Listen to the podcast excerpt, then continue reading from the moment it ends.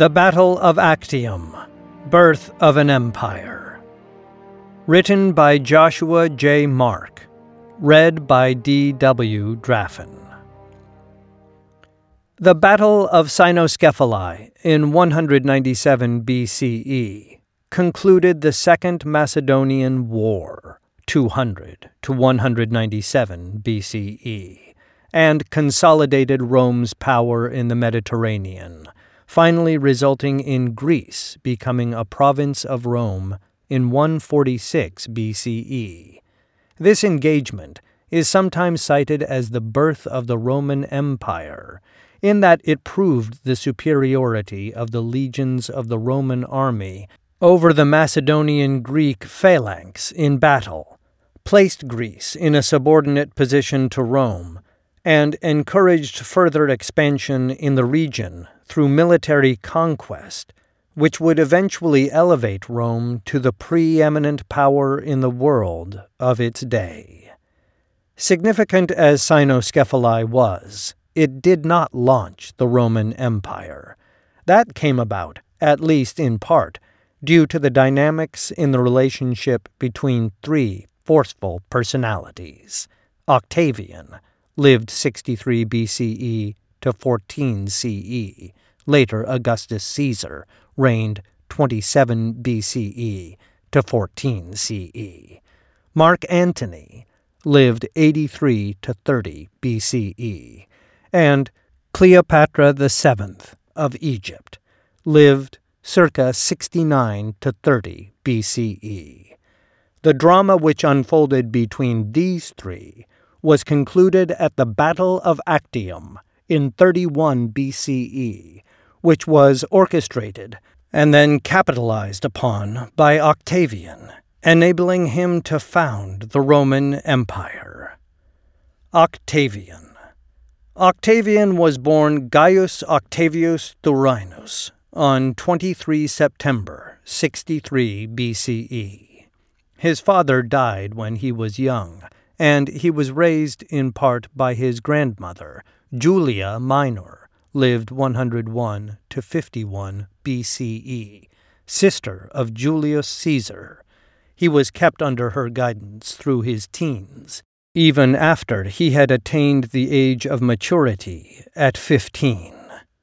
Octavian was a handsome, studious, and scholarly youth who was indisposed to military life and Roman warfare, but at the same time was ambitious and intelligent enough to recognize what his culture valued and would reward.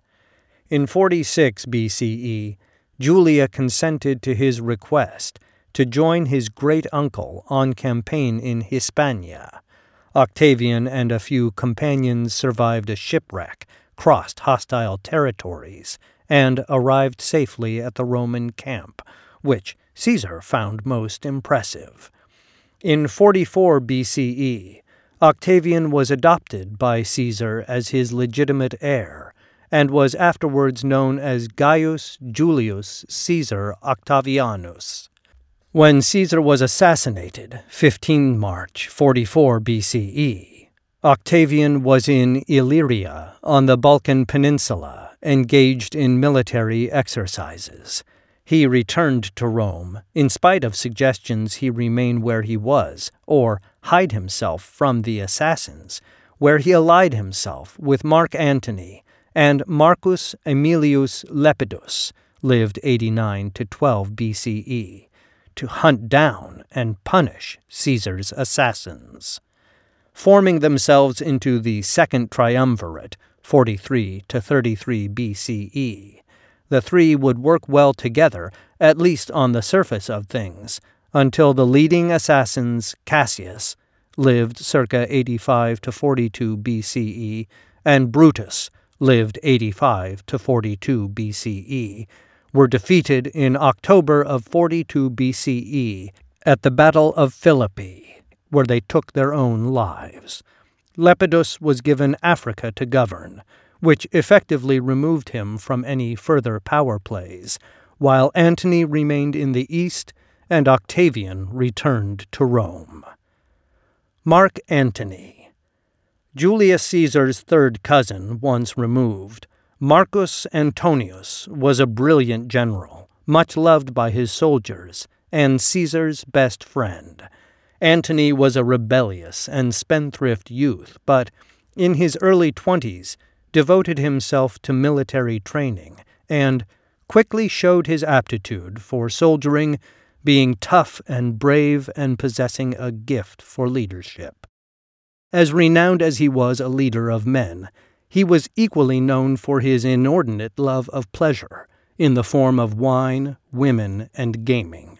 Scholar Anthony Everitt notes He much enjoyed having sex with women, a weakness that won him considerable sympathy, writes Plutarch, for he often helped others in their love affairs and always accepted with good humor the jokes they made about his own. When he was in funds, he showered money on his friends and was usually generous to soldiers under his command.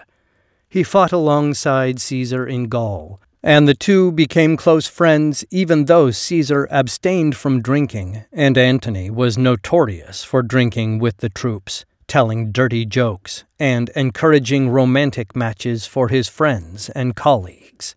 After Caesar's assassination, Antony used the education he had received in Athens on oratory to sway public opinion against Caesar's assassins, and then joined with Octavian and Lepidus in hunting down and destroying them. After Philippi, Antony went to Tarsus in Cilicia, where he commanded Cleopatra VII to come to him and answer charges that she had aided and abetted Cassius and Brutus. She met him at the gates of Tarsus arrayed in Egyptian splendor on her royal barge, as it docked on the Cydnus River in 41 BCE, and the two of them soon became lovers. Antony had always set a premium on enjoying himself, especially in the company of women, and in Cleopatra he found the perfect companion for these pursuits. Plutarch writes, Her own beauty, so we are told, was not of that incomparable type that immediately captivates the beholder, but the charm of her presence was irresistible, and there was an attraction in her person and in her conversation that, along with a peculiar force of character in her every word and action, laid all who associated with her under her spell. Plato admits four sorts of flattery, but she had a thousand. She played at dice with him, drank with him, hunted with him. At night she would go rambling with him to disturb and torment people at their doors and windows, dressed like a servant woman. Cleopatra already had a child by Julius Caesar, Caesarion, and would have three more with Antony Alexander, Cleopatra Selene II, and Ptolemy. After their meeting at Tarsus, Antony devoted himself to her and would not leave her even when his political career and even his life was at stake. Cleopatra Cleopatra VII was the daughter of Ptolemy XII Auletes, lived 117 to 51 BCE, and ruled jointly with him until his death when she was around the age of 18. The Ptolemaic dynasty of Egypt, which had ruled since 323 BCE, insisted on a male monarch in keeping with Egypt's tradition, and so she was ceremoniously married to her younger brother, Ptolemy XIII, lived 62 61 to 47 BCE, to co rule, but she dropped his name from official documents shortly afterwards and more or less ignored him. Unlike any of the earlier Ptolemaic monarchs, Cleopatra learned Egyptian as well as a number of other languages so that she was able to communicate with foreign dignitaries and messengers in their own tongue. She was notoriously strong willed, and so difficult for the court advisers to control. In 48 BCE, a coup was orchestrated by her top advisers, who placed Ptolemy XIII on the throne, as they thought he would be easier to control, and Cleopatra was driven into exile. Julius Caesar arrived in Egypt, pursuing his rival Pompey the Great, lived circa 106 to 48 BCE, in the course of their civil war for the control of Rome. Pompey was assassinated under the direction of Ptolemy XIII, which Caesar is alleged to have strongly objected to, and shortly afterwards Cleopatra had herself smuggled in past Ptolemy XIII's guards to meet the great Roman general. They became lovers, even though Caesar was married at the time to Calpurnia and had a son together, Caesarion.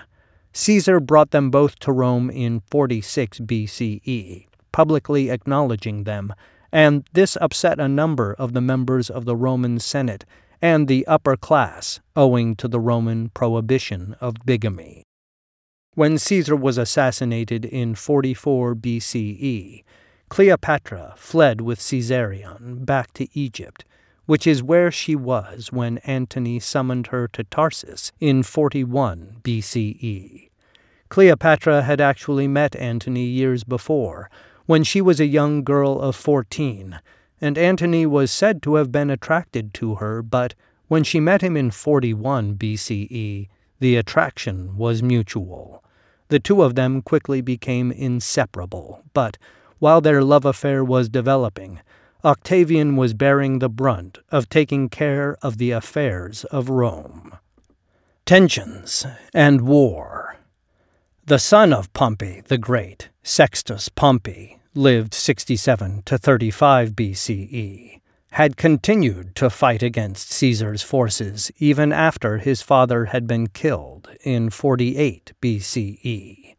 He controlled Sicily and operated a fleet of pirate ships which harried Roman merchants.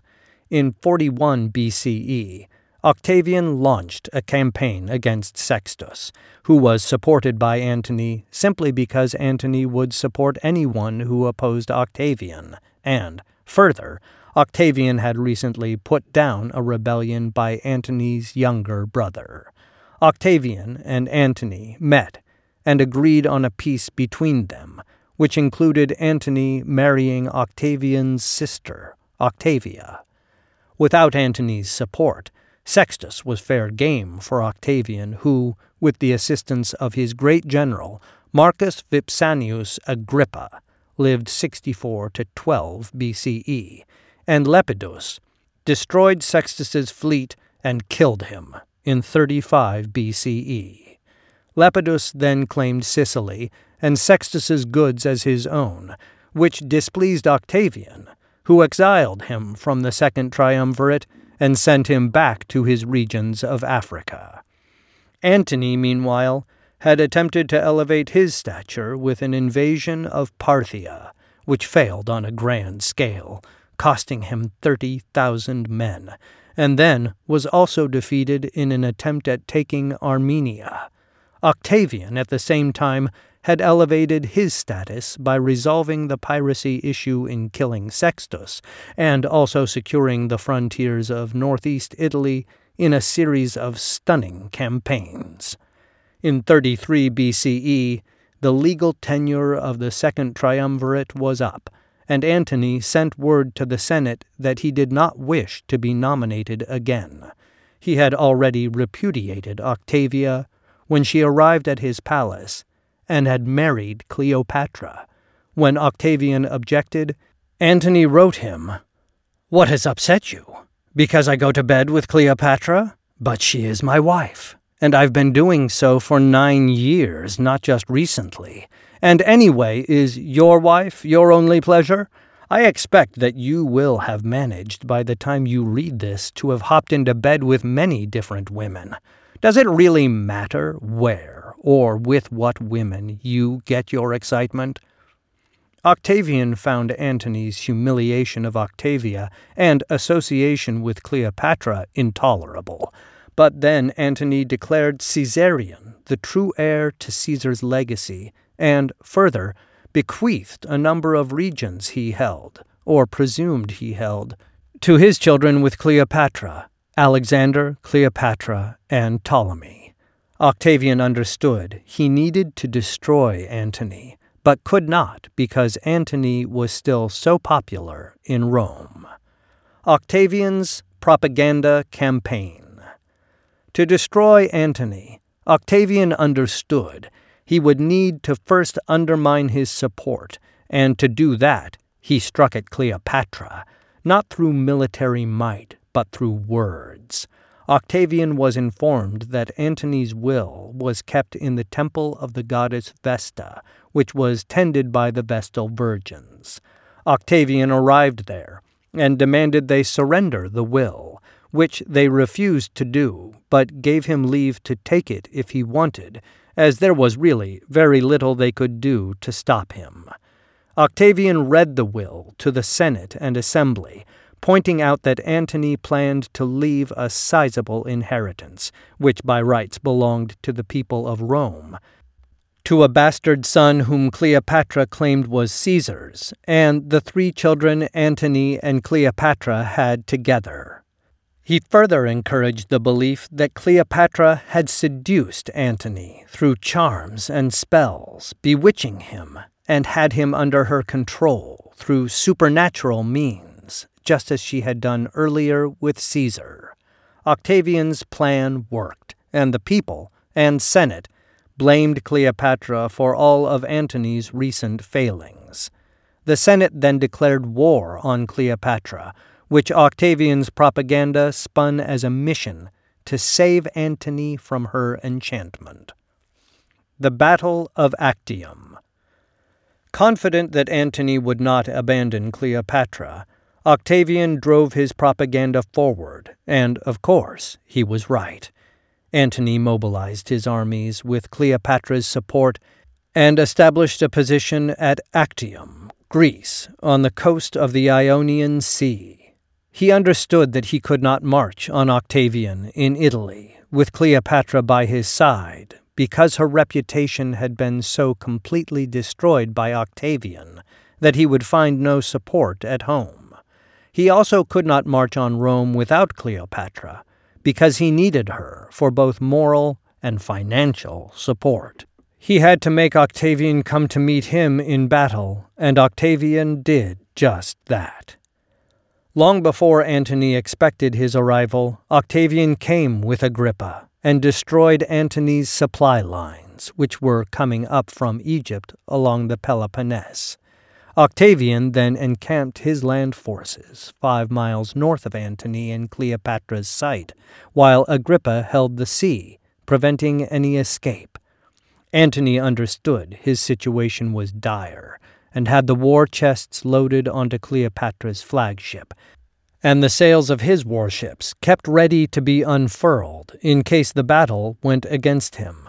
He agreed with Cleopatra that if Octavian seemed to be gaining the upper hand, they would break through the lines of Agrippa's fleet and escape back to Egypt. At around noon on 2nd September 31 BCE, the ships of Mark Antony and Cleopatra met the fleet of Agrippa under Octavian's supervision outside the Gulf of Actium in Greece. Antony's ships were Roman quinquiremes, which were the largest and best equipped of those used in Roman naval warfare. His ships, however, were seriously undermanned due to a malaria outbreak which had struck his crews and, further, were difficult to maneuver quickly. Octavian's ships, on the other hand, were the smaller vessels known as Liburnian ships, usually employed for patrols, which were easy to maneuver, equipped with ramming devices at the prow, and fully manned with healthy crews. A further blow against Antony's hopes for success was the defection of one of his generals, Quintus Dellius, to Octavian's side with all of Antony's battle plans. Antony also hinged his hopes on the belief that the wind would aid him in turning Agrippa's fleet southward which would give Antony an advantage. Sometime after midday on the 2nd of September, the two fleets met in battle on the sea. It was apparent shortly that the battle was not going well for Antony, primarily because of Agrippa's superior tactics and his use of the weapon known as the harpax, a wooden beam encased in iron, with a hook at one end and rope at the other attached to a windlass aboard a ship. The harpax would be fired from a catapult, strike the enemy ship, and then be reeled in by the windlass, securing the opposing ship for boarding. Antony's own flagship was secured by a harpax, and the sea battle soon took on the form of a land battle with Antony's ships stalled in the water while Agrippa's crews boarded and attacked. As it became increasingly apparent that Antony was going to lose the engagement, his ships began to surrender, either returning to the harbor or raising their oars as a signal. As per their agreement, Cleopatra, with her sixty ships, raised sail and left the battle for the open sea. Antony left his flagship, which was hopelessly overwhelmed, by jumping to another, and followed Cleopatra with forty of his own ships, leaving some five thousand men and three hundred ships to be destroyed by Octavian. Conclusion Once they were back in Egypt, Cleopatra tried to rally Antony to pursue other measures against Octavian. She suggested they flee to Spain, where they could capture the silver mines to pay for an army, and begin life again by setting up a new and even more powerful kingdom elsewhere. Antony, crushed by his defeat at Actium, had no interest in her plans and preferred to drink and neglect his responsibilities he only returned to a semblance of his former greatness when Octavian arrived in Egypt in July of 30 BCE. Antony led his army against the advanced troops of Octavian's army, scattering them. But a day later, most of his troops had defected, realizing there was no future for them in continuing to follow Antony. After hearing about his troops' defection, Antony was told that Cleopatra had died. He stabbed himself, asking only that he be brought to wherever her body had been placed. Cleopatra still lived, however, secure in a citadel in Alexandria, and Antony lived long enough to die in her arms. Octavian took the city without effort and presented Cleopatra with his terms which included her transport to Rome as a captive to be paraded in a Roman triumph. Cleopatra requested time to prepare herself, which was granted, and then killed herself to deprive Octavian of his prize. Octavian had Antony and Cleopatra buried together in accordance with their wishes, and then had Caesarion strangled. Antony and Cleopatra's three children were taken to Rome, where they appeared in Octavian's triumphal procession, marching behind an effigy of their mother. Octavian was heralded as the savior of Rome, who had delivered the people from Eastern domination, but, keenly attuned to how fickle the mob can be, he was careful to present himself as their humble servant, who had only done what was required of him as his duty. In 27 BCE, he declared the time of crisis had passed and surrendered his power, which was hastily restored to him by the grateful Senate of Rome, along with the title Augustus, and the Roman Empire was born.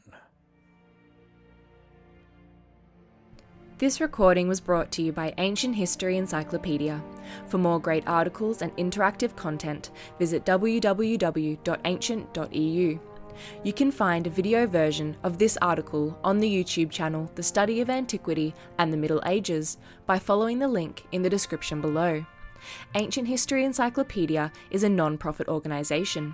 If you would like to support our work, visit www.ancient.eu forward slash support or follow the links in the description below.